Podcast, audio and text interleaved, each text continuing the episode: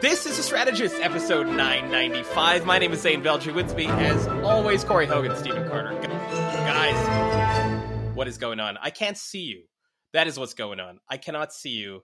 And you know what? It's the best part of my day. You know, the great irony is uh, that other people can see us. If you were a, a, listener rather than a participant, you would have no problems whatsoever right now.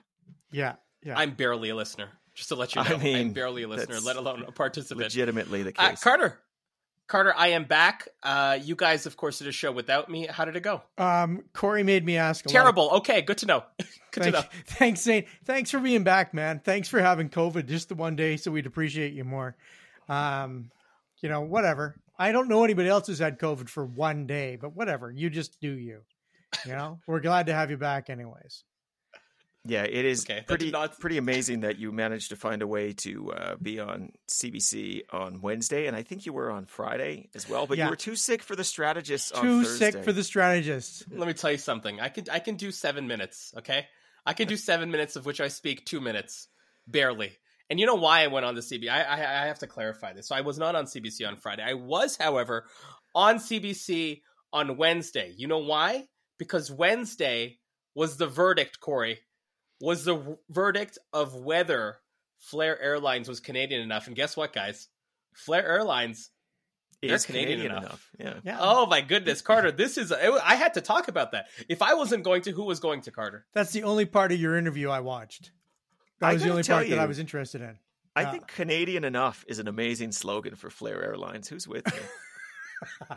I mean, I think they they will be. they will not, be. I mean, they are our sponsor. They they take tremendous, uh, you know, uh, pains to listen to every episode of this show. I know that for a, a fact. Uh, being our sponsor. Not why wouldn't they just put us in charge of all their communications efforts?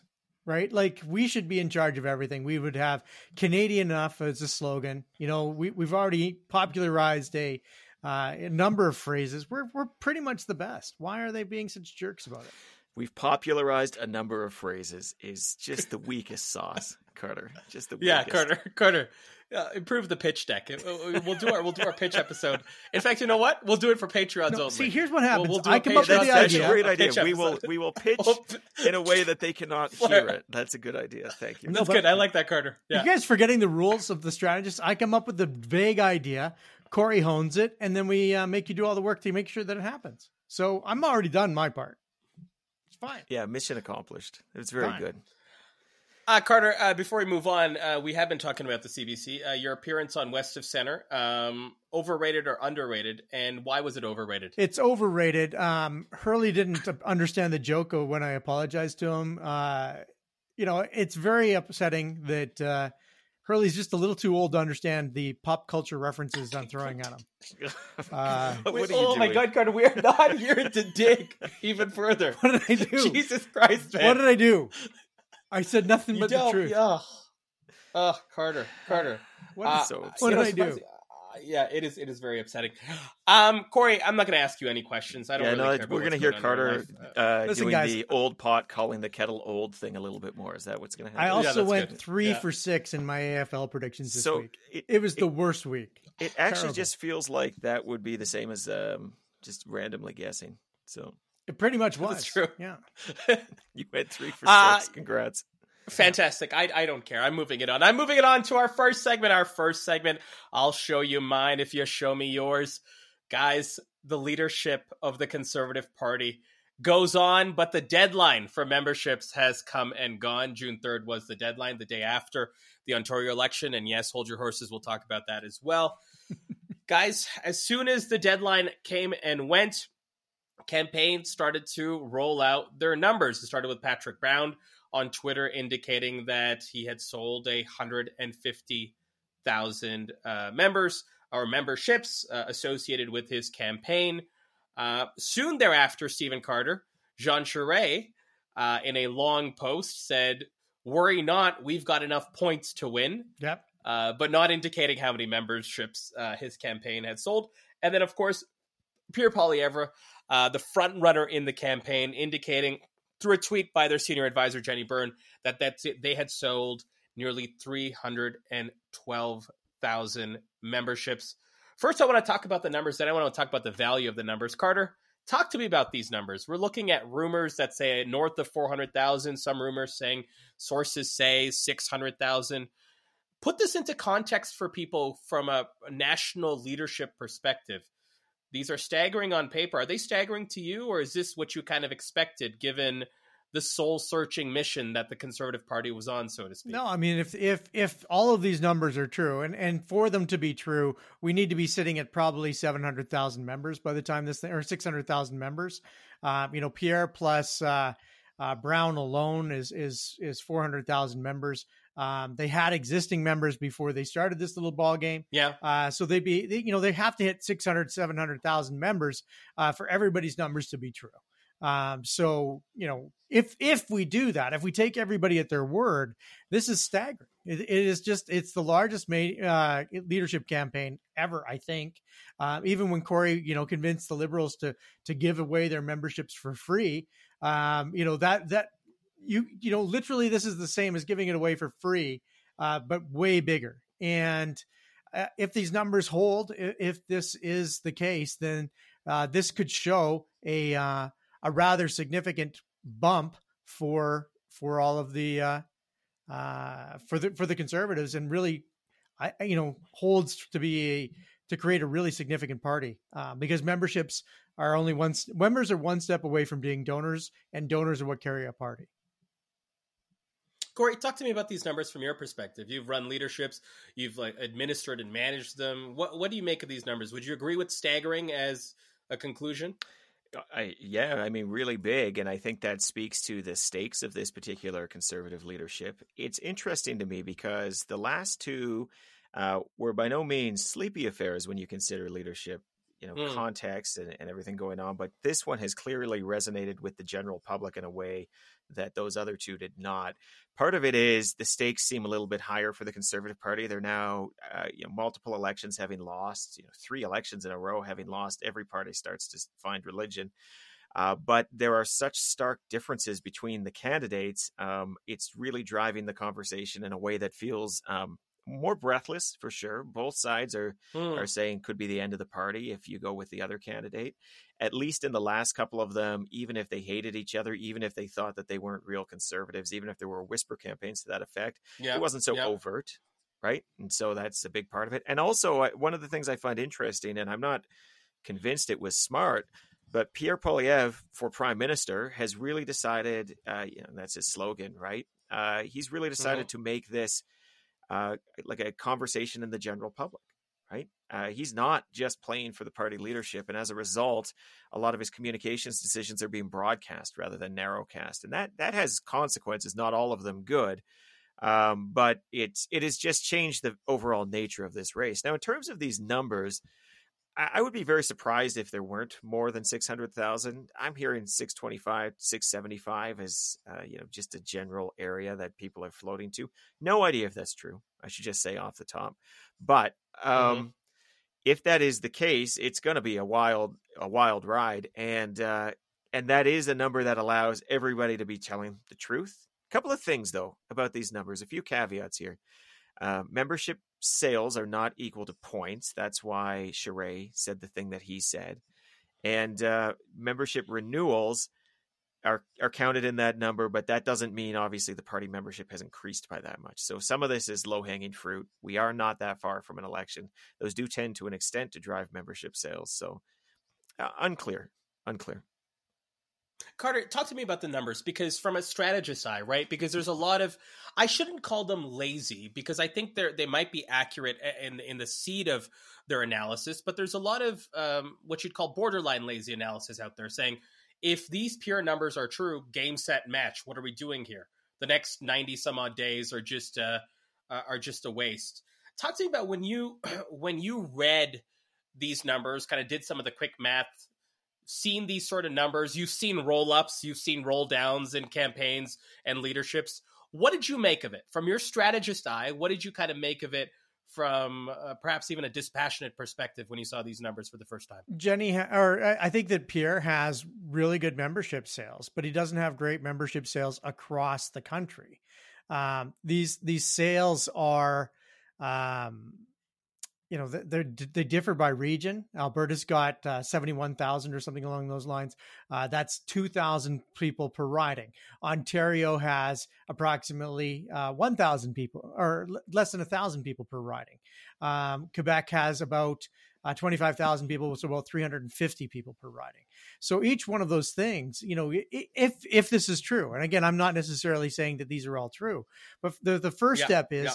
that because it's a point system, you've got difference differences in each riding. So that could matter. You know you could be seeing significant numbers in one quebec riding or or 10 quebec ridings to generate 25,000 riding uh, 25,000 memberships.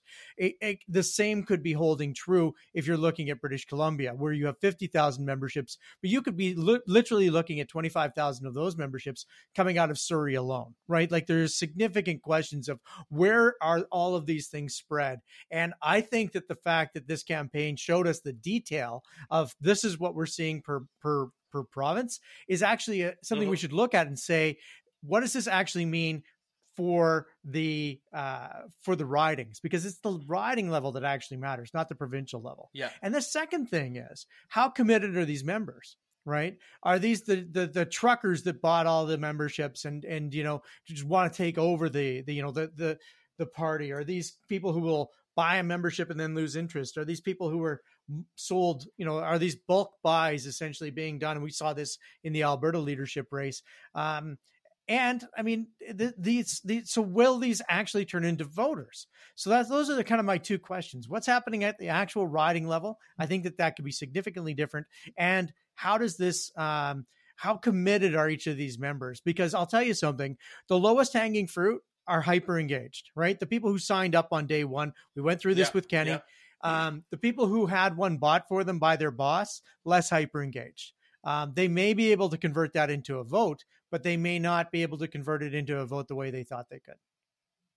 Corey, I want to come to you on this, but before I do that, Carter, you've mentioned something a few times here that I have to pick up on. So let me leave this bracket open for a second. Because, Carter, you've talked about if these numbers are true. Talk to me about the strategy of putting out the numbers to begin with. And is there any value? Would there be value for any campaign to lie about the numbers? Of course. Like, I, I, guess, tell me what you're. Okay, so so tell me about. Let's talk about the strategy of the numbers. And Corey, I do want to come back to you on so, this. Listen to what you just said. Right? Um, there's a question of whether or not you know if these numbers are true. Why would anybody else even try? Why would I vote for John Charest when Pierre Poilievre's already got ha- over half the membership sold? Right? Pierre Poilievre's going to win on the first ballot. Why would I even bother to go out and, and cast my ballot? This type of duplicity, you know, like th- this type of misinformation actually has tremendous value. I mean, sure, afterwards, the member numbers are going to come out and they're not going to match up, or the member numbers may not match up even in a week or two. But of course, the you know we don't we don't know all the information. We're not looking at the membership list, so we don't know if Pierre if Patrick Brown is lying, if Pierre is lying, if Charest is lying. We don't know any of these things until afterwards. But everybody wants the, to appear like at the very least in the game. And these you know this mis- this level of misinformation actually should help people quite considerably. So um this that i think that this is a a you know it, it's rife with for misinformation and i don't trust pierre's team as far as i could throw them. Corey let's let's address both of those questions if you don't mind. The first one maybe respond to carter on the value of putting out these numbers the strategy of putting out these numbers to begin with and is there any value in poisoning the well? And then I wanted to get your strategist eye on the the numbers as you see them thus far, assuming that let's just say they are true. Yeah, I don't I don't think there's huge value because ultimately we're going to know um, well, about lying now uh, because you're going to know mm-hmm. the real numbers in not too distant uh, amount of time once the party goes through all of the validation of all of that and, and, it's the reason why the party is cautious you don't want to announce a number that then gets knocked down by 15% because of uh, you know improper purchases, any of that other crap that can be going on here. Uh, in terms of the overall read of it, I understand why it's in Poilievre's interest to focus on the metric that he's so clearly winning on, which is the overall sales mm-hmm. number. But a couple of cautions on that, a few caveats. Uh, membership not is, is not points. And that's not an academic distinction here. Uh, every riding gets up to 100 points. And uh, if there are more than 100 members, everything gets prorated down there. Well, almost a quarter of his signups, as Stephen was saying, are from Alberta, and Alberta will get 10% of the points at the end of the day because it's based on seats in the House of Commons. So Mhm. 34 Mhm. seats in the House of Commons, 338 seats overall. Uh, there you go. You're going to get 10%. Meanwhile, 8% of Poilievre's membership sales, if we believe those leaked numbers, and I have no reason not to, are from Quebec, which will get 25% of the points. And we also know, uh, or can reasonably expect, that Jean Charest will do very well in the province of Quebec. So it's not 100% clear to me that it is such a slam dunk case there, although I do want to underline this is probably uh, Poilievre's to lose still. He, we thought he was in the pole position going into this. He sold the most memberships. Let's not overstate the facts here. But Mm. Leslyn Lewis on the second round of the last leadership had the most votes and ended up in third place in points. That that is a thing that can happen here. And uh, that's got to be a bit of a fear of, of the Poilievre campaign is that their votes are not in the right places. Because imagine, it's not too hard to imagine that Patrick Brown's 150,000 were in the GTA. Uh, and it's not hard to imagine that Charest's tens of thousands, I'm quoting here, who knows what the actual number is, were in Quebec. And that combined, uh, you've got a, a pretty challenging block that uh, if you're Pierre Poilievre, you might be very worried about. Uh, Charest said a bunch of other things too, like he overperformed in Calgary. I don't know what that means. I also think that Mm. Charest coming out so quick, saying he had the points to win before anybody knew the final numbers, was, you know, not the strongest, most convincing move. I would have waited a day or two. Uh, it seemed so preemptive that it became suspicious, but uh, it's not over yet. Although everything that we do have still points to uh, Pierre Poilievre win. Carter, I want to actually jump off what Corey said here in terms of how well did each camp, each of the leading three camps, if we can call them that, do in your mind from a strategy perspective to show strength?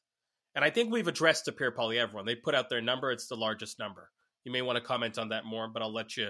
I'll maybe like park that on the side. Patrick Brown comes up with the number two hundred fifty thousand, and for a good six to twelve hours, people were like, "Holy shit, that's a lot of memberships." Um, and then Jean Charest, to Corey's point, was we've got the points to win. How did each do, and what could have each camp done better in your mind to position themselves uh, for strength if they were indeed going to put out these numbers, which which all of them did to some degree, or, or put out some narrative about the numbers to some degree? Well, I think that the only thing that's left to do, and I don't know that they should have done it to this point, because I actually don't mind the Charest. I've got the points to to win piece. I don't. Th- I I didn't have the same concerns about Corey about the timing. Um, I think it's the right message for Charest. Charest has always been taking this position that you know there's 7,500 points in Quebec. That's a lot of points. Mhm. Uh, there's another 40, what 4,500 or so in Atlantic Canada.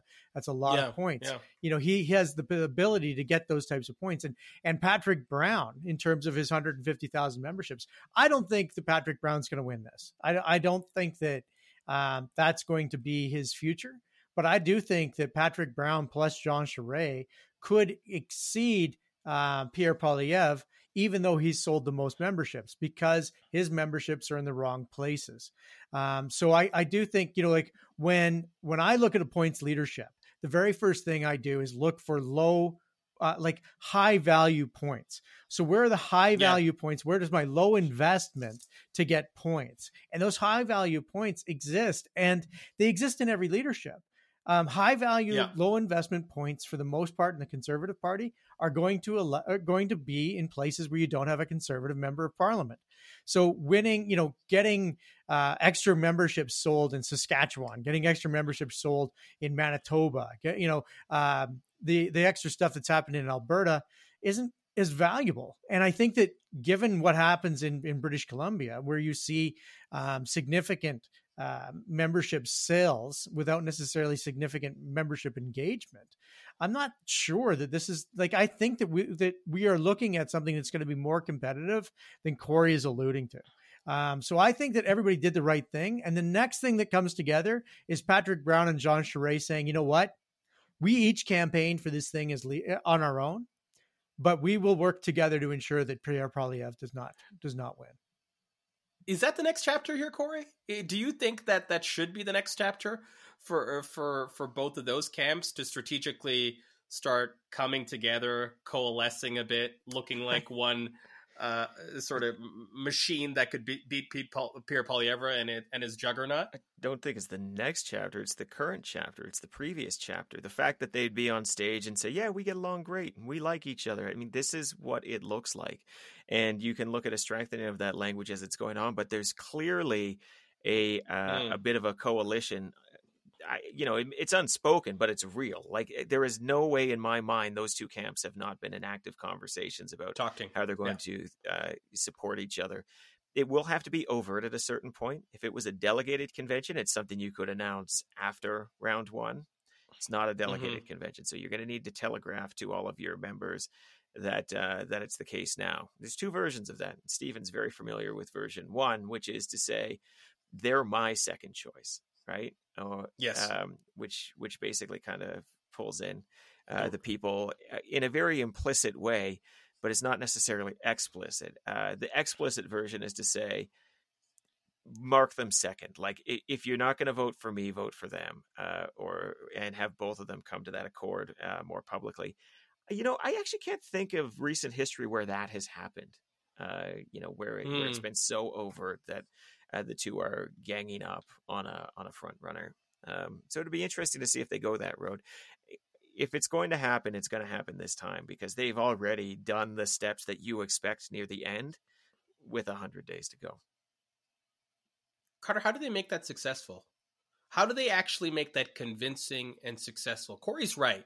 We've known this from the beginning. Ever since Patrick Brown announced he talked about Jean Charest being his political idol. We talked about, you know, all that stuff is already out there. So we know right? This hasn't gotten to the Trojan horse level, right? Like this is not that. Uh, but how do they make this successful? And, and, and to Corey's point, when and how does it start looking overt in your mind strategically? Uh, and optimally strategically. Well, I mean, it, it, as soon as the ballots start landing in people's mailboxes, you got to start talking about how to fill them in. So that overt piece needs to be communicated. If it were me, I'd be I'd be sending them uh, negative negative information right now about Pierre Poilievre. I would be going through, I'd be focusing on Bitcoin, I'd be focusing on the Bank of Canada, I'd be focusing on, you know, he's got so many outlandish positions um, that you can go and say this is this is not someone who's ever going to be prime minister. If we want to elect a prime minister, then you know, bl- you know, whatever points and as much commonality as you can get between Brown and Charest. That's super super easy, but um, as soon as the ballots start to land, you've got to send out to people how to fill in the ballot. And the excuse is um, the excuse of how to fill in the ballot is it's a single transferable vote. We don't do it all the time, you know, preferential ballot, whatever words we want to use. Um, so we're going to walk people through how to fill in this ballot and how important it is. Um, I would also include in that how this is likely to roll up. Um, Pierre Poilievre significantly leveraged in high population ridings. Dun dun dun. You know, the opportunity exists for us, mm-hmm. especially if you want to live if you live in an area, uh, you know, with blank.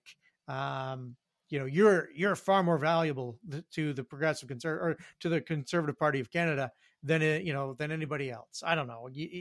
I'd, I'd need to workshop that a bit before I got there. But your communications at that point need to be very clear that this is winnable and that each vote's going to count disproportionately. The Patrick Brown, Jean Charest votes are worth two votes of the Pierre Poilievre votes. Pierre Poilievre. Yeah. So you're spoon feeding that that message. Corey, you want to jump in on this? Well, uh, so I do think you need to show that there's a path to victory, which is the logic of the Jean Charest uh, conversation, and he's got to continue to remind around people. the points and yeah, how he's been so explicit about that. Yeah, and he's going to have to find language that's not "we've got the points to win." It's it's that the Conservative Party chooses its leader based on broad support not narrow interest group support or something to that effect. Yeah. And we have very mm. broad support. We've sold more memberships in in places where the conservatives can be competitive but haven't been competitive recently. Whatever it is, you can't look like you're just trying to win on on the points alone. That's going to cause you troubles down the road if you win. Um, you've got some time.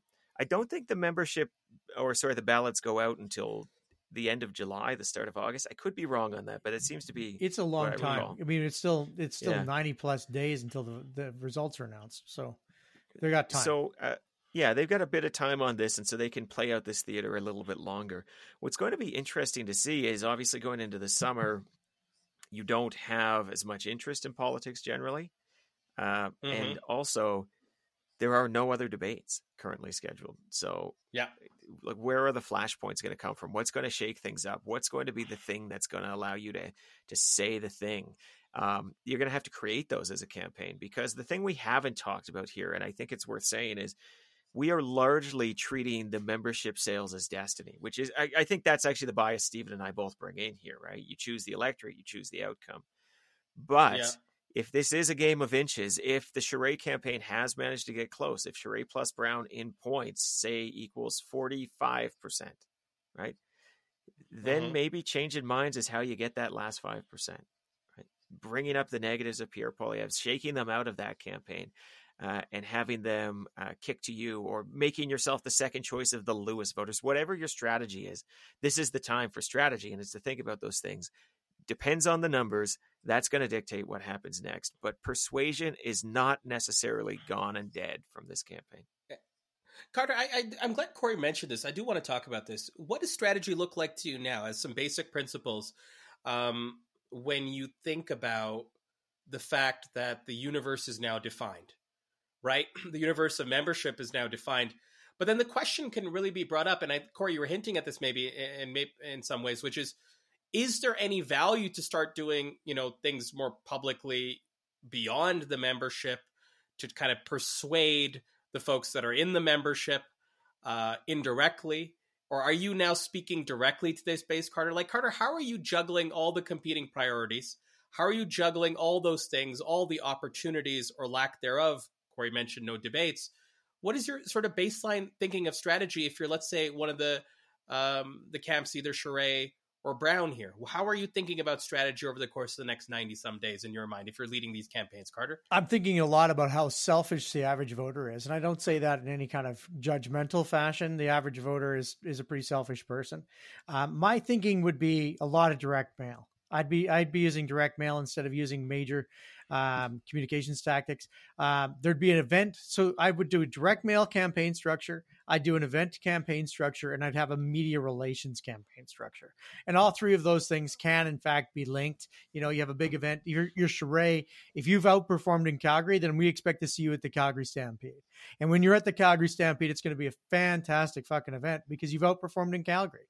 So we're going to see a bunch of people there and we're going to have that part of our media relations campaign. And then once that happens, we're going to send that information either through an email or direct mail to the rest of the uh, of our voting population to show the strength and capacity that we have in places that people would would be surprised.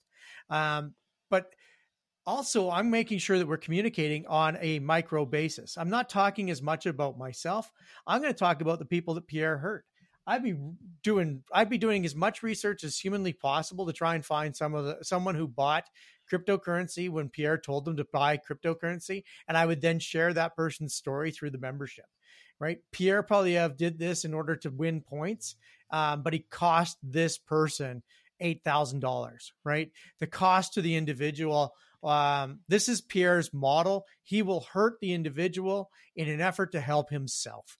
And that's all he's ever been about, you know? So that type of thing where you build up your own strength and your own chances while tearing down the other guys, I would be doing that all, all the time. That would be my, my primary strategy. Um, and I would use those three primary tactics events, you know, direct mail, and media relations. You know, Corey Carter got into some tactics, but I'm curious to hear whether it's tactics or a, a larger framework for strategy and how you think about it. What would you be thinking about over the next 90 some odd days if you're in the uh, Charest or Patrick Brown camp? Yeah. So let's just say you've got 650,000 conservative voters out there. In, in a way, um, it's not so different from a general at this point. You've got three fundamental questions Whose mind can you change? Who are the accessible voters out there? Who needs your help to go vote? Uh, so, your supporters who are maybe going to vote or not vote, depending on how much you drum up their enthusiasm to go cast their ballot. And then finally, uh, how can you reduce the other side's enthusiasm to vote, which is not the same as saying you vote at the wrong poll or anything like that. Mm-hmm, it's mm-hmm. to say, well, maybe I'm not that excited about voting anymore. Uh, and maybe we'll get to this today, but see turnout in Ontario, right, of 40%. These things can happen in a leadership too. You buy the membership at one point because, God, you know, your friend dragged you out to this Pierre Poilievre event in Calgary and the energy in the room was huge. There were thousands of people there. Mm-hmm, uh, and mm-hmm, you put mm-hmm. some money into Bitcoin and shit, you lost a bunch. And, you know, well, you generally think he's okay still. You're not that wild about him anymore, right? Maybe you'll vote, yeah, maybe you're yeah. not. And maybe to not vote, all you need is to hear another negative thing about him, another thing that just pushes you off to like, oh, I'm not, I fuck it, I'm not that interested anymore. And and that's really, in a way, that's just campaigning 101 stuff, right? Uh, but it requires yeah. you to to make some decisions. Um, whose mind can you change? Let's imagine that you can change the minds of people in uh, Alberta very easily and Quebec not at all. Well, you're not going to put any resources into Quebec. You're going to put them into Alberta. Where, that's almost certainly not the case. I'm using it as an example here, mm-hmm, right? Mm-hmm. Um, who needs your help to vote? Well, let's say anybody who had a membership in the past, maybe you even know if they voted in the last leadership, you're pretty safe that they're going to vote. Even if they're your supporter, don't waste your resources there. And what you're always trying to do in a campaign, in a most fundamental sense, is allocate resources efficiently. So, what's going to get you that next point in this case, right? If yes, if you can get yes. that point through five votes in Alberta or one vote in Quebec, that's an interesting starting point, right? However, if that one vote in Quebec's for sure going to show up and it's already for you, and those five in Alberta up for grabs, that changes your thinking. So it's capturing all of those variables and it's building out a strategy as a result. Is there something common to those voters besides geography? Are they a certain age? Do they have certain issues that matter to them? And that's how, what we do when we build a campaign strategy, right? there's it, it, that's the science that we talk about here, um, and it's it's an interesting one. And uh, they're they're going to now be in an environment where they're going to reset and refocus their campaigns based on the reality in front of them, which is these six hundred and fifty thousand voters. Carter, uh, talk to me as we round this out about Pierre's strategy. You know, if if the strategy of Charest and Brown is to ensure that the shine, at least for some people, comes off, that their voters turn out um, what is the strategy for Pierre here? And, and and it might be very simple as saying ensure that the shine stays on, that the virality continues, that the show of strength goes on. Is it more complicated than that? And if so, what is it? And and how do you ensure you execute it over the next less than hundred days, Carter? Well, I think I would work on two things. I would be trying to reduce the the efficacy. You know, I'd I'd be drawing uh, some sort of push between Charest and, and Brown, find something that pushes the two of them apart, or um, mm-hmm. you know reduces the. So you, the, you'd wedge them a little bit if if you could, or at least find a way to get their their voters less engaged or less com- committed to voting. Uh, and the way to do that would probably be to talk a lot about the dominance, right? I think that Pierre has to go for the dominant strategy you know, frankly, anything, uh, it really depends on where Lewis is. We didn't hear very much about where Leslyn Lewis is, but assuming that she's in fourth place, um, if she's in fourth fourth place and relatively close to Brown, then realistically, Pat, you know, the Pierre will pick up those votes and and Patrick and uh, Jean will be dead. Um, but if she's lower, if she if she's in a much lower position and doesn't transfer the votes, um, then you know Pierre's team is really screwed if he's under 45 you know under 40% under 45% so he's really got to do what i would call a, uh, a, a significant geo gotv if he sold this many memberships there's no way that these sold you know this many rabid members right uh, so he's got a membership commitment problem.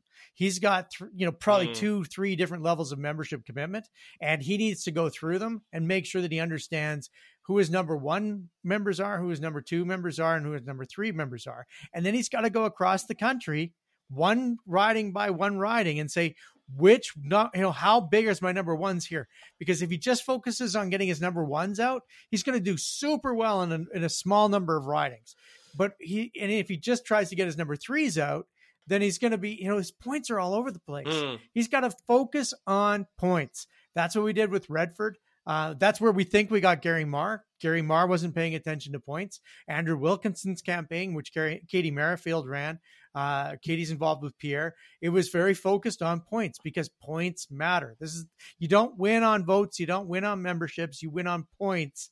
And when you when you're playing those types of games, you have to focus on that.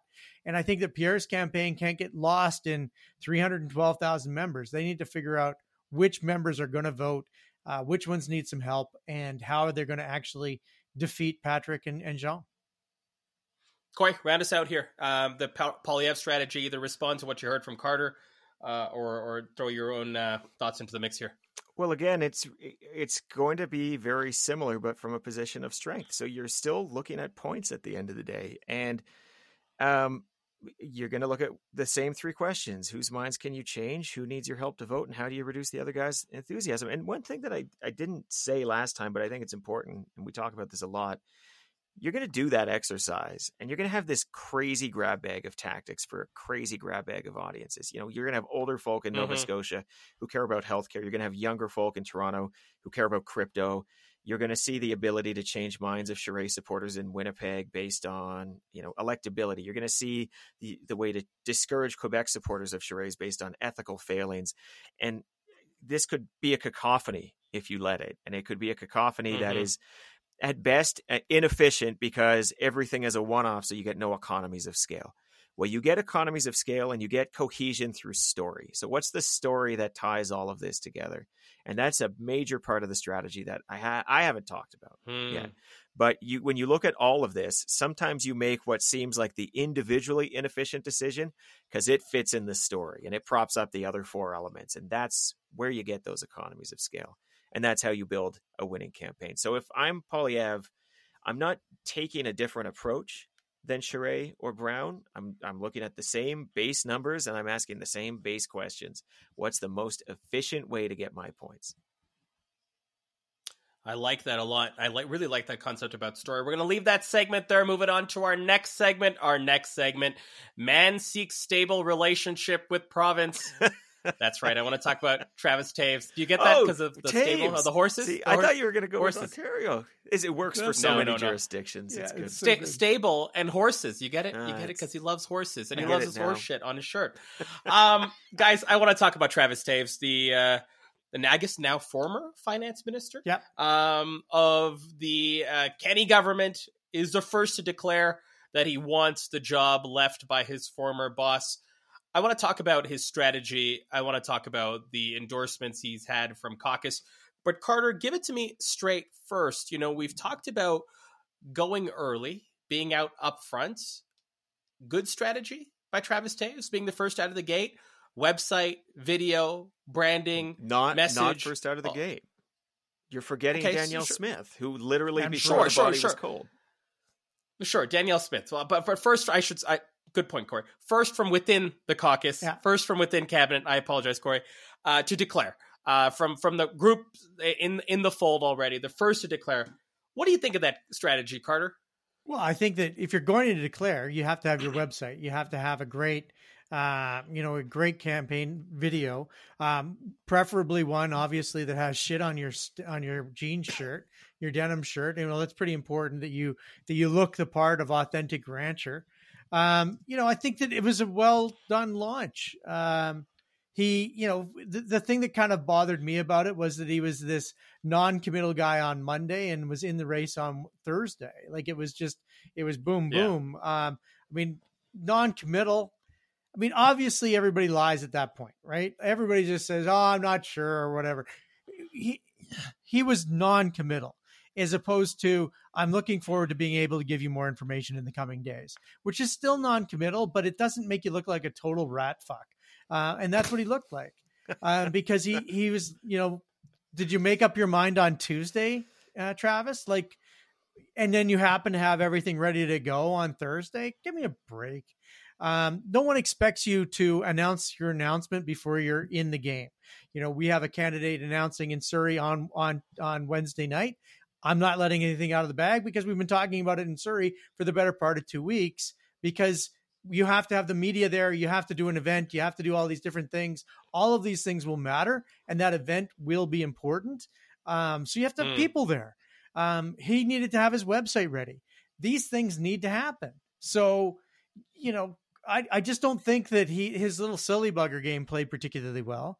And then, I mean, I'm sure you're going to bring us around to the caucus, so I'm not going to get too into that. But um, his launch, I, I was impressed with the pieces. I was not really understanding the shit on his shirt. Like, seriously, did he run out of clean shirts? I, I what's the message? I'm willing to get down into the muck for you. Is that the message? Because that wasn't the message of everything else. Corey will probably know because Corey Corey's an expert in bullshit. So I'm looking forward to hearing. Uh, or maybe it was horseshit. He's also an expert in horseshit.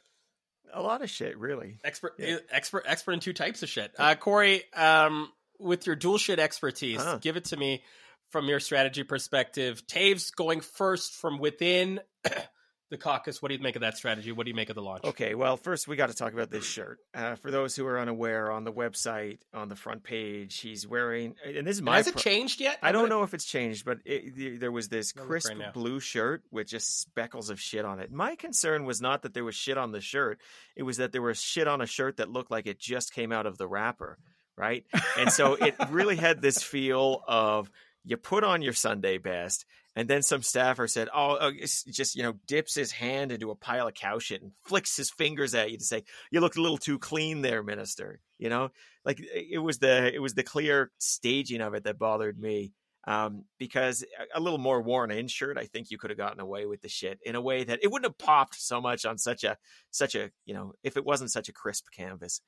Uh, in terms of the timing, I, I wasn't just trying to uh, bust your balls there about Smith. Smith came in first, and that matters. I think Toews coming in when he did, uh, it really has to be considered him coming in second and in a reaction in some ways to Smith. And if you look at the people around him supporting both in the elected sense and the staff that we know around him, that is an awful lot of Jason Kenney's team.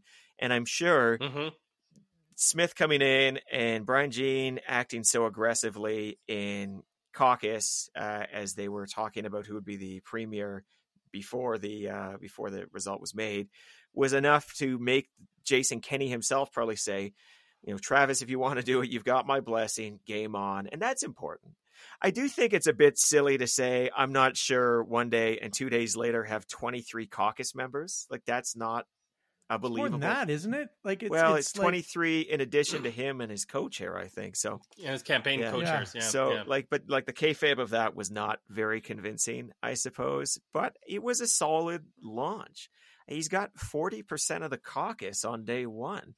If anything, I wonder. So he was clearly going for a bit of a shock and awe there.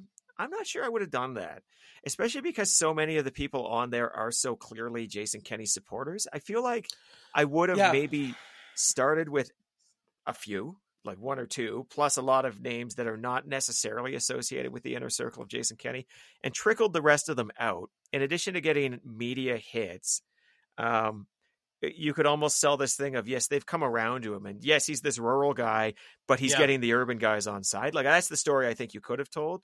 Maybe it's just wouldn't have worked at all with the UCP because they they know well enough his association with Jason Kenney.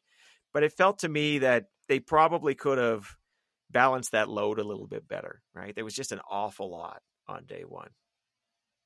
Carter, um, Sonya Savage, his campaign uh, co-chair, uh, alongside a, a, member of parliament. Uh, some of the names on this list will be familiar to folks uh, who pay attention to Alberta politics: Jason Luan, Tyler Shandro, Tracy Allard, Adriana LaGrange. Carter, I, I, let's just jump right into it. And by the way, as of 9:17 p.m. on Sunday, the shit is still on the shirt. Um, Good. But Carter, but Carter, talk to me about Corey's point here. Would you have done this as a show of strength and to take the pole position, which I suspect the strategy here was? Tell me if I'm wrong. Right? Uh, show of strength, take the pole position. I'm out in front. I'm the guy to beat. Is this what you would have done? And is let me ask you the double barrel question.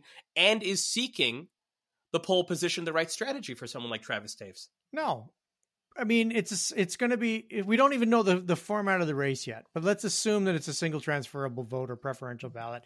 Let's assume that it takes a very similar format to the CPC race, with the notable exception that it's probably not going to be a points race. It will most likely be a one member, one vote race. One vote, yeah. so now basically Toews has said, I'm going to win by 50%. Because if you're going to be in first place, you have to win by you. You have to win on the first ballot. Winning on this, you know, uh, it, it is very hard. Kevin Falcon was able to do it in British Columbia, but winning from the first ballot um, is super hard and it if I just don't see Toews, uh, given the number of rumored candidates. I mean, we're looking at eight or nine different candidates that are going to be coming out of this. So the idea that you're going to get fifty percent and seven other candidates are going to get are going to share the less than other, you know, less than fifty percent there, that seems to me to be a really far stretch. Um, and why would you want to pick up all the baggage? Like you've got a, a, a caucus that is broken. Um, I wouldn't be worried about endorsements at all. I'd be worrying about selling memberships and getting people actually out there. I'll tell you something. Gary Mar had all the candidate endorsements, all the MLA endorsements in in 2011. He, how did he do? Right? Where's Where's Jim Dinning these days? How's he doing, Jim? How you how you doing, Jim? How was your public career at the end? It doesn't matter if you have all of the endorsements. What matters is that you're able to sell the memberships, especially in a one member, one vote.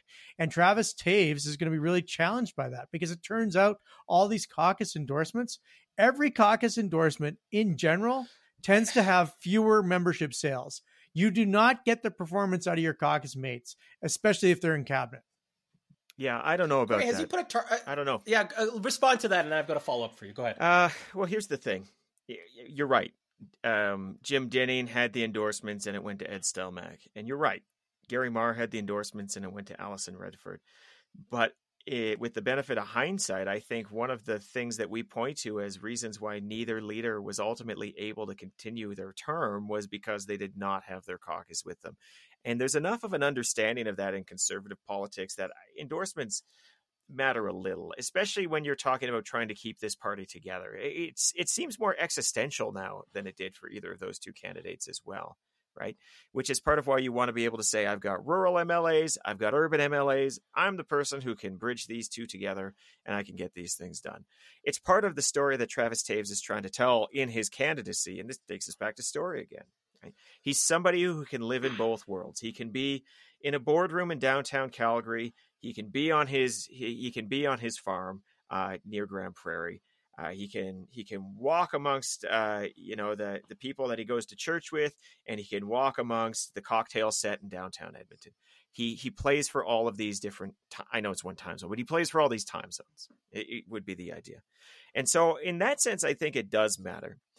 I do generally agree that uh, endorsements are overrated in terms of delivering memberships. In many ways, it's kind of like the mythical man minute. You know, the more effort you get from the more people you have doing this, it's almost managing the people that becomes your focus rather than selling the memberships, which can be the memberships, yeah. fucking pain in the ass for sure.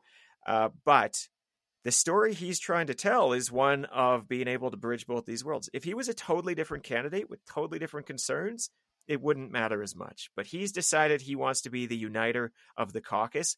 So having half the caucus on day one is not the.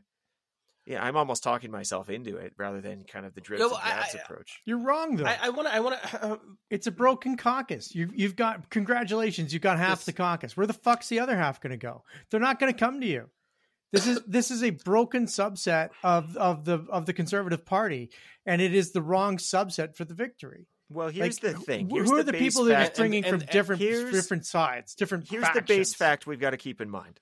At the end of the day, this will be a vote of the membership, and the last time there was a vote of the membership, Jason Kenney won it 51.4%. That wasn't enough to stay on as leader, but it's sure as hell enough to be leader. Uh, you know, and this is that asymmetry we were talking about before. So if the- Travis Toews just does as well as the deeply unpopular Jason Kenney, he's leader of this party. But you're taking you're taking a, a vote that was 51.4% for a bunch of different reasons and assigning it to one candidate. There's no way that's going to happen. The bunch of different but, reasons but, but, Carter, aren't going to follow to the guy with fucking horse shit on his shirt. This guy, you know, Corey, I do. I, but but from let's let's talk about the strategy then, Corey. If if you're talking yourself into the endorsements, would you have done what Carter would have done, which is maybe not made them so monolithic in terms of uh, caucus mates? Would you have added a few other folks to the to the mix? That's what Carter's ultimately suggesting here.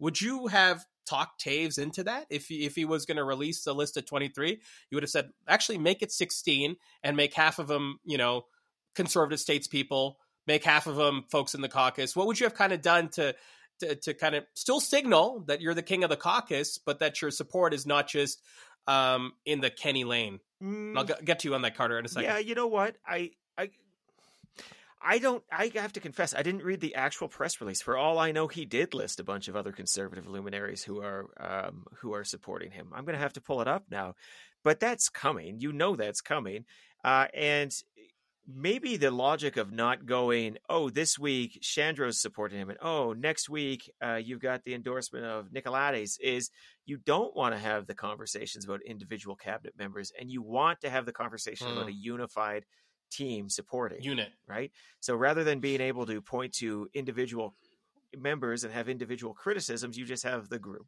Yeah, there's some logic to that. But you know, Carter is sitting here saying it's crazy. Jason Kenney is not the same, apples to oranges. I could not agree more, except he's going to have all the apples and all the oranges because he won't have the negatives of Jason Kenney, but he'll have the team that gave Jason Kenney 51.4%. Oh yeah, because the team is beloved, right? Like when the team shows up, when it when it's the same people, uh, doesn't fucking matter. They won. Oh, give know? me a break. That's what he's going to get his to. ass handed to him because it's. I mean, look at like Gary Mar played the same stupid mistake. Gary Mar in the you know we have a two week runoff. It's Alison Redford, Doug Horner, and Gary Mar. Gary Mar picks up the three candidates okay. that fell off the first ballot. He announces them all in the same fucking day. One news cycle, one simple news cycle. He puts it all out there. This guy's got well, one news cycle. He announces his his caucus supporters that he's running for leader. He takes two stories and that he's got horse shit on his fucking shirt. Three stories, and he shits it all in one day because he doesn't got a fucking thought Carter, in his head. Carter, but what comes the let's, next let's, day? Two days, three days, four days. Develop a narrative, you jerk. Well, what makes you as Carter? Hold you're, on. You're making a crazy assumption that he doesn't have these things. Oh, I'll right? wait. I'll wait. What? Ha- I'll wait. I'll see how it and goes. You know what? Okay, bring this back next week, little Zain. Okay, bring this back, little Zain. okay, Zain. There's a there's a lot of I, there's a lot of horseshit on this podcast. Car- Carter, Carter. Uh, there's Lil Wayne, and there's I think there's also Lil Zane already. Carter. Oh, um, oops. Talk to me about this, Carter. Channel this energy constructively. That was uh, which could be actually, uh, which could be another way, another name of this podcast, I should say. Uh, Carter, channel this energy constructively. You've seen what Toews has done. He's positioning himself as a front leader. Target on his back or not, to be determined, right? You got the Smith, you got the Jean, they're going to go. Carter, would you want to be in this race right now running a campaign? Like, is there a type of, for lack of a better term, a horse that you'd want in this race that you could run that you see a pathway to victory in? And what is it? You don't have to give me a name, right? But you're you're you're upset about how Toews is running his campaign. You must see a lane for victory. You must see a path here. So talk to me about it. Talk to me about the path. Talk to me about the lane. I suspect your lane is not going to be joining the side of the rebels, uh, a Danielle Smith or a Brian Jean lane. But talk to me about it. What pathway do you see now? So let's use it constructively. Well, I think that there's there. Let's look at this as though there's three different camps that could win this thing, right? And there is the there's the Kenney camp, which you know Corey Hogan's solidly in for some reason. Uh, and then there's the the the anti Kenney camp, which Brian Jean and and uh, and Danielle Smith will find themselves in. And then there's the the other group, which is this party was never supposed to be about these people. This party was supposed to be about our members. And I think that you could win if you came from a from a this party was supposed to be about serving our members. This party is about supposed to be serving Albertans and going back to what Albertans actually want finding a government that they want, not one that they pretend to want uh, when they're asked, you know, are you a conservative or are you a liberal? And they say, and everybody knows in Alberta, you don't say you're a liberal. So they pretend to be conservatives, but our values are all aligned with liberalism. And they there is a path to be won by going up a different conservative party. And that path would be really interesting. I see Sawhney starting to look at that. I think that an outsider could come in and look at that path. I think that uh, uh, Rebecca Schulz could look at that path. There are a number of different candidates that could look at them. And more important, when this thing starts to roll up, Brian Jean and Danielle Smith votes, they're going to get two marks on their ballot. They're going to get Brian Jean, they're going to get Danielle Smith. They're not going to go over 50% of the uh, of the support. You could see someone like a Rajan Sawhney or someone like a Rebecca Schulz or someone like an outsider being in a position where they could roll up right? Travis Toews has put himself in a position where he's going to be the front runner, and front runners don't roll up. Corey, respond to that and respond to the the the three stream pathway that you or the three streams that Carter's laid out. Is that kind of how you see this race evolving? No, not at all. Um, I I think it's going to be a very short race. Um, and you're going to have a situation where you're going to have a number of candidates such as the Sawhneys and the Schulzes of the world struggling to find enough organization to possibly get the members to win this thing. Lest we forget, there was a big membership sale drive just for this leadership review. So some of that work's Mhm. already there. Some of that's baked in. As I've already talked about, the majority of that group was willing to support Jason Kenney. I'll bet you if it was Toews instead of Kenney, it would have been 60%. And that's because he doesn't have some of the negatives around COVID. And, you know, even his comments which you know as like i on a personal level on an individual level i hate like well i'm going to keep caucus confidentiality or cabinet confidentiality but i'm a rural alberta businessman. I think you know what side of that conversation i was on right? I mean that's a pretty heavy wink to some of the people whose main frustration was the way jason kenney put in very sensible restrictions on covid-19 right Meanwhile, he was still part of the group that brought it in, so he gets to have his cake and eat it too if he's careful and he's smart about these things.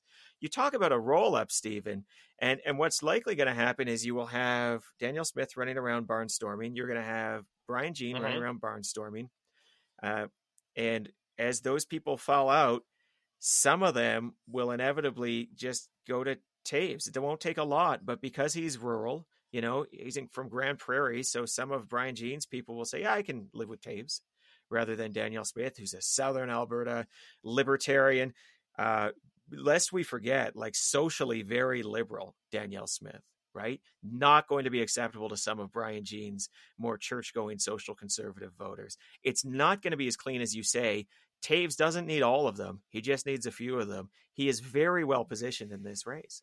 But you're forgetting the Carter, primary- retort to this and, and we'll round it out. Yeah, I mean, there's a psychology we've taught, we've covered this before. There's a psychology that if you don't, if there is a presumptive first ballot victor, or there is someone who is running away with this, then when you mark your ballot for someone else, the odds of you marking your ballot for that person, this the person that was going to win the first place ballot, diminished dramatically. They you have to get above 43 44 45% on the first ballot in order to pick up anybody else's ballots because there's a reason they didn't choose you the first time. There's a reason that 57, 58, 59% of the population said, nah, I don't like them. And they never ever get past that first reason. That the, the psychology of it is really hard. It's like going and saying, well, you know, I don't like Tide, but I'll pick Tide the next time. It doesn't happen. If you've chosen that you don't like Tide, you will pick another type of dish, dishwasher detergent or whatever laundry detergent before you'll ever pick fucking Tide. What do you want from me? What do you want laughing at me? This is something that is that is true, and that is and then I'm going to come to your houses. I have, I, you know, I'm going to come to your houses tonight. You just watch. I don't want that. we're gonna leave. now. uh, Thank you, Carter. Ah. we're gonna leave that segment there. Moving on to our next segment. Our next segment: Man seeks stable relationship with province. Corey, we're doing it again. We're doing it about Doug Ford. Uh, let's start here. Corey, is Doug Ford now the king of the conservatives? Um, I mean, sure, but it's a constitutional monarchy. It doesn't carry the authority it used to. He's uh he's obviously got um a, a recipe for success. He's not the philosopher king that Jason Kenney was. He's just the guy who's who's able to point to a victory in a way that most of his counterparts cannot. Um, and that's that's a very strange thing. I think in some ways you've still got Legault as a as a more dynamic force of conservatism Fair, fair enough. in in Yeah. Canada. Um, Yet to see if he'll be reelected, though, right? Which which happens later this yeah, fall. it lo- I mean, I think he was leading by some insane Yeah. amount, like Same. thirty It's- percent or it's- something. So Yeah. Looks like a slam yeah, dunk. it's, Yeah, it doesn't look like it's in a lot of dispute there. But he's got a lot of reason to feel pretty good about himself. He's created this benign conservatism that most Ontarians don't even bother to show up to vote one way or another about, which I want to underline right now. I do not think delegitimizes his victory. And um, well, you know many many will disagree and so uh, he he's um yeah like i said he's king but it's it's not as though he's an absolute monarch Carter is Doug Ford king, and is his victory legitimate? Because let's talk about. I do want to get into the conversation of a couple of conversations here. Number one, uh, about voter turnout. So I'll, I'll, I'll kind Yeah. of preview that, and number two about the lack of turnout, but then even though we uh, the, the turnout and how it was split amongst the progressive parties. But answer the the top line question: Is Doug Ford king of the conservatives? He is king of the conservatives, and I I think that there's been some really interesting you know comment online about people saying, well, he's not really a conservative. Well, I'll tell you something. Here's the thing: you put the you slap the brand on yourself, and you're a conservative right? Conservatives have looked very dissimilar over the course of the decades, right? Conservatism in 1990 didn't look the same as, or 1995 didn't look the same as conservatism in 1983. Uh, these were very different ideas, and each decade they jump and they become different. Doug Ford conservatism is the only one that seems to have the staying power to get through the the challenges that government brings um, that could change. And I think that Legault also fits into this category as well. A conservative that shifts to be where the people need him to be. Right. And and that mm. is the, the that is the conservatism that has actual staying power. And I'll throw it back to you, Zain, to, to take us down the path of the voter turnout numbers. I agree with Corey. Um, if if eleven people came to vote, that's that's the turnout. You only get to play with the people who choose to play. Corey, whose fault was it? Like, I, like we've there's a lot of like hand rigging around, like, oh, the turnout. There's a democratic problem here. There's a democracy problem. People are turning to, you know, uh, other means of expressing themselves. A bunch of stuff about this, but you know, the other narrative is that this is an issue that the progressive parties, the liberals, and the NDP couldn't motivate people to hate Doug Ford enough to show up to the polls. Do you agree with? Do you agree with any of those that I've kind of put on the table loosely? I'm a little cynical about anybody who's too stressed out about turnout. Um, obviously, it's in the interests of societies that there's robust discussion and democratic debate. Mm-hmm. Uh, there were a lot of panics about turnout in uh, Canada, you know, at the federal level, and certainly here in Alberta, we're no stranger to this anxiety that, oh my sure. goodness, turnout is just so low, people are disengaging. They're finding other ways to participate. All of that was very common. We heard that a lot in 2004, a lot in mm-hmm. 2008 in in those elections here in Alberta. Um, but part of it is there there wasn't a big burning platform that encouraged people to go out and vote. And we saw in canada turnout really spiked up in 2015 when the election became more consequential. We saw turnout amongst youth hit you know multi-decade highs. So eh, i i don't think that these things are destiny and i'm not absolutely convinced there's an absolute trajectory here I would also mm-hmm, say mm-hmm. you have a right to vote, not an obligation to vote. Some people may want to change that, but there's nothing that forces you to go if you're just like, I don't care, right? And if you are a government and the populace is in an I don't care space, that tells us something too. They've made a decision. They've actively participated. Maybe not in a way you like, but they've said, eh, "It's not worth my time. Don't really care." And um, and that's part of I think the the Doug Ford strategy, and it's part of the Doug Ford success is that he's got people not outraged about the cases is of yeah. uh, you know deaths in nursing homes or or some of the the low key corruption charges or the the handling of COVID more generally or whatever it is, right? They're just not mad. And so the people who are showing up, enough of them voted for him, not enough voted for the others. He's still premier. That's how elections work.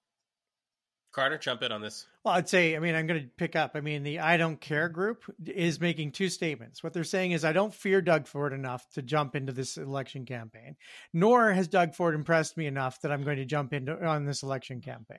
There's also a tremendous amount of data that shows that when you do the polling, when you look at the group that didn't vote, oftentimes they lean towards almost the exact same pro, the same group, you know, the same outcomes. So you're not looking at this group of, you know, uh, 55% of the population, if they just got off their heinies, you would have them all voting for the liberals or all voting for the NDP or all voting for the conservatives. They tend to be a rather homo- homogenous group when we look at the overall numbers. So it is not like, oh my God, everything would change if if there was just better participation. Um, we'd probably have the same numbers, the same outcomes, um, but there was no so there was no fear and there was no happiness, um, and there could have been lots of fear. This is where I think that the failure of the liberals and the NDP was to stoke distrust and dissatisfaction within this government. That's their requirement. That's what they have to do. They have to get you either inspired about a new government or fearful of the existing government. That's how you get elected. This is not time for whatever the hell they did. They ran a bad campaign and the voter turnout dropped as a result. And and no one no one was better than Ford. Not I'm not going to vote because I'm not happy enough with Ford. I'm not going to not vote, or I'm not going to vote for the others because they didn't inspire me. Corey? Yeah. Let's put it through that lens we used earlier. In any election, the three basic questions you're asking is strategy. Whose mind can you change? Who needs help to go vote? Uh, who supports you? And how can you reduce the other side's enthusiasm? Well, Doug Ford, whose minds could he change? He went hard after union voters, trying to get the endorsement of people related to building trades. Who needs help to vote? Maybe not a focus because his voters tend to skew older, and older people show up regardless of what the election is here. How do you reduce the other side's enthusiasm? Mission fucking accomplished uh, because Del Duca and Horwath didn't connect at all with uh, you know with the broader Ontario mm. electorate here, and uh, well, a lot of that is the characteristics they brought into it. Doug Ford did his job by providing a contrast that seemed kind of like, oh shucks, oh you know, reasonable. Like I said, the the affable but mediocre boss that you've probably had at some point in your life, right? That was me. Uh, yeah, right? no, I think, I think we that's right, uh, Corey. That's right. I mean, uh, neither affable nor reaching the levels of mediocre, but yes, kind of like you. you. Yeah, yeah. yeah. Uh, Carter, let's talk about. Yeah, I, I don't want to spend much longer talking about Horwath and Del Duca and, and what, what they did to really royally fuck up. But I, I, I want to talk about where the conversation might go here because it's already starting to emerge the narratives of, you know, uh, these two progressive parties, there's there's two lanes and they're similar, right, Carter? The first lane is these two progressive parties. If you kind of smush their two votes together, they they got more votes oh. than Doug Ford. Did you did you notice that, folks? Did you notice that they they actually they actually have uh, a greater percentage of the vote than Doug Ford. There's that conversation. Then there's this conversation, which is these two parties, the Liberal and the NDP, got almost the exact same amount, and the NDP ended up with almost three times as many seats. And Carter, this is starting to trickle into a conversation about do we change the way we're voting? Is that where you see this going? Yeah, I mean, and I, if so, yeah, do you do you feel like this is a healthy jumping off point for that conversation, democratically, societally? Uh, so to speak. Oh, this just angers me to no end, right? First of all, we elect people not on a right. We we we elect people not on a uh, on a provincial level. We we elect people on a riding level, right? And I think that people want local representatives. I don't know that we want to go to a proportional representation position where all of a sudden we're going to see, um, you know, the the number of M, M, MMPs handed out by the percentage vote of the of the overall province. Um, most people that are most lunatics that support proportional representation seem to like the uh, MMR model where it's a mixed member representation, and, which yeah, we've done a whole episode on that. I, I don't want to do it again, but bottom line, uh, you, if you go through and actually look at the voter turn you know like the riding by ridings these numbers cover up tremendous differences that occur at a local level because the local levels are different and you can see in some places the, the conservatives are winning by a majority, in some places the liberals, in some places the NDP. The liberals had a less efficient vote. That's what we call this. It's an efficiency question. Do I have my votes in the right places in order to win me the number of seats? We talked about it ad nauseum with the Conservative Party of Canada uh, rules and having points per riding. That is the exact mm-hmm, same mm-hmm. equivalent. If you can't win across a country, if you can't win across a province uh, and get the most votes in those places, um, then this doesn't work. And I, I am open to the idea of a single transferable vote in our in our national and provincial elections. Let's go there but no one wants to take one half step towards something like a single transferable vote. Instead, they want to upend our entire system and go to a proportional representation, which they use the wrong data to support. They use the provincial data, they use the federal data, when really what they should be doing is looking at the local levels and saying, how much would we actually change? And the answer is not nearly as much as you think. And these two parties aren't the same. They just happen to be led in the same fashion. The Liberals and the NDP had the worst campaigns, the only thing in common they had was their inability to be effective. Corey, I want to get your thoughts on this, and I'm not. I don't want to spend forever on it, but I, I feel like it is a nice opening to this conversation once again, uh, and and simply just an opening, not a not a comprehensive conversation. But your thoughts on this? You know, the the the hand wringing continues around um, how we vote, and, and and do you feel like this is a good jumping off point for that discussion? You know, it's very interesting. Um, because when conservative parties lose, they tend to say we got to merge, and when progressive parties lose, they say we got to change the voting system. And there's probably things you can read into both of those, you know, the mm. approaches to power and consensus and all of that. I do want to stress this is not entirely Monday morning quarterbacking. So Carter says nobody wants to go to ranked ballot, but actually the Liberal platform, the OLP platform, said they would go to a ranked ballot. The NDP said they would use mixed member proportional representation. Both parties, previous to this week, we're calling for changes to the electoral system because of anxieties about that. Like it's also not new in Ontario that you look at it and you say, "Hey, NDP plus Liberal equals more than the Conservatives." Mm-hmm, That's been true mm-hmm. for quite some time and people have been calling for democratic reform for quite some time as well. The addition of the lower turnout, I think, has spun into overdrive this this sense of uh, like not sense that's the wrong word this argument by progressive uh, partisans saying well, is this government even legitimate? Only 40% showed up. Of the 40% who showed up, only 40% voted for Doug Ford. Ergo, look how few people actually voted. And hey, if you consider the fact that's only people of voting age, because again, some have looked at lowering the voting age. I think the liberals were calling for that. It's just all a mess, but come on. If the rules of the game were different, the game would be played different. That's the other thing I would tell people. Yeah. Eh, you you can't just take to Carter's point the results and say, well, these results with a totally different outcome would have different outcomes. Well, uh, sure, but everybody would act different. All the players on the field would act differently. They would take different policy positions. They would allocate resources differently. So it's a silly argument uh, at the end of the day. And if you want to get really down to it, only conservative parties really uh, on an individual party level have managed to get a majority of the vote at the federal level in the past 60 70 years right diefenbaker and mulroney so um, you know, it's not saying the conservatives would never govern either. Um, inefficiency. Eh, eh, one of the things that I think the liberals need to keep in mind so they don't absolutely lose their minds here is that the difference between an inefficient party and a ruthlessly efficient party is often small. Just imagine mm. as a mm. thought exercise a mm-hmm. party that wins every riding that they were contesting in by five votes and becomes government. We would say, wow, what an awesome party how ruthlessly efficient that party is. Really smart resource allocation. If that same party loses every riding by five votes, we would say, "Oh, fuck, fuck those guys. They got fucked. They didn't run themselves very well at all."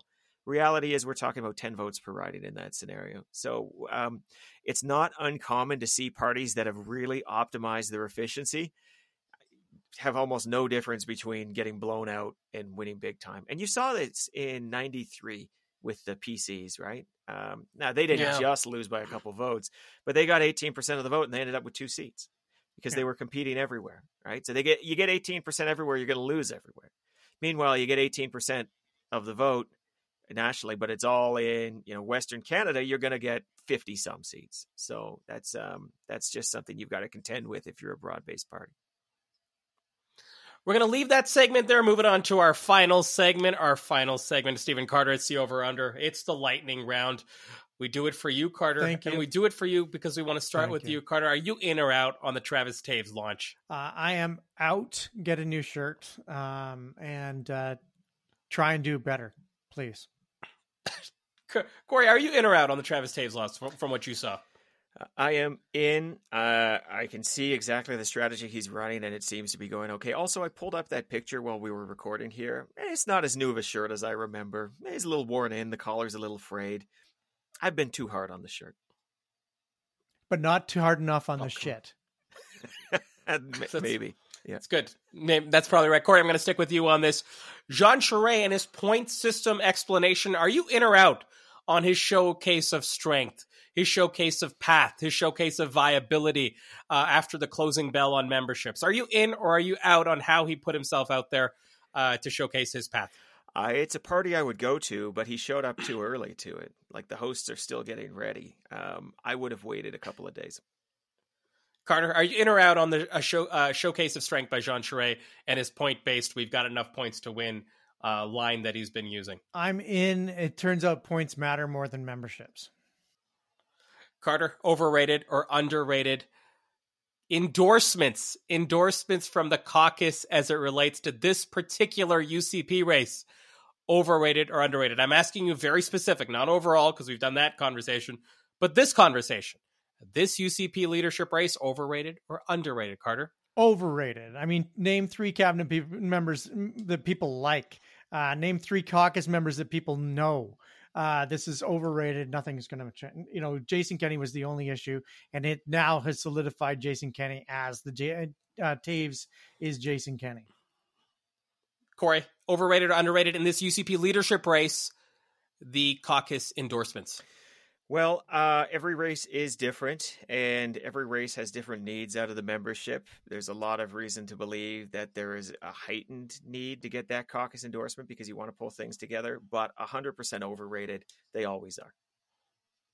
Corey, final question. I'm going to start with you on this. You know, there's been a lot of talk about this election in Ontario now creating a new coalition of voters for the Conservatives, this Ford coalition. In your mind, is this replicable? Is this something that can be templated everywhere? Is this overrated or underrated? The new emerging Ford coalition that he used to to grant himself victory in Ontario. This is the most frustrating thing to me. I fucking hate whenever someone's like, "Oh, look, there's the blueprint," because every election is so different, and temporally, time will time will move on, and people will be looking for different things in 2025 than they are in 2022 for sure. I mean, it's just it's not it's so silly. It's like it, we say this all the time. Generals and politicians are always trying to fight the last war. So what you're going to look at this and you're going to say, "All right, this is the path to victory here. If I'm a challenger for government, all I need to do is get 40% turnout and yet have everybody think that I'm the default option, but also have a split on, you know, the other side of the equation between two unpopular candidates who fail to motivate people. That sounds like something entirely in my control. That sounds and, like uh, private union support. Yeah. Yeah, I mean, Yeah. like Exactly. that's not Yeah. it's not no campaign strategy is wholly replicable. You always just want to pull the things that make sense for you.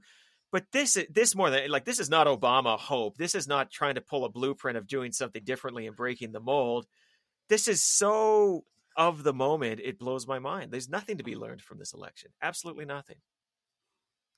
Overrated is what I'm going with for Corey Carter. Overrated or underrated? The emergence of the quote unquote Ford coalition. I hope that everyone that I oppose in the next five years follows that strategy because then I will win lots. We're going to leave it there. That's a wrap on episode 995 of The Strategist. My name is Zain Velji. With me, as always, Corey Hogan, Stephen Carter, and we'll see you next time.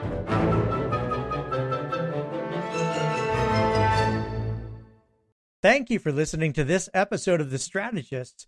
It was our Sunday night special that everybody can listen to no cost. But if you want to listen to more episodes of The Strategists, you can for as little as $6 per month, which is free practically. Listen to twice as many episodes. There's specials, there's live streams, there's amazing opportunities, and it's all ad free. Okay, well, every episode's ad free, but it's the intention that counts. Sign up at patreon.com today.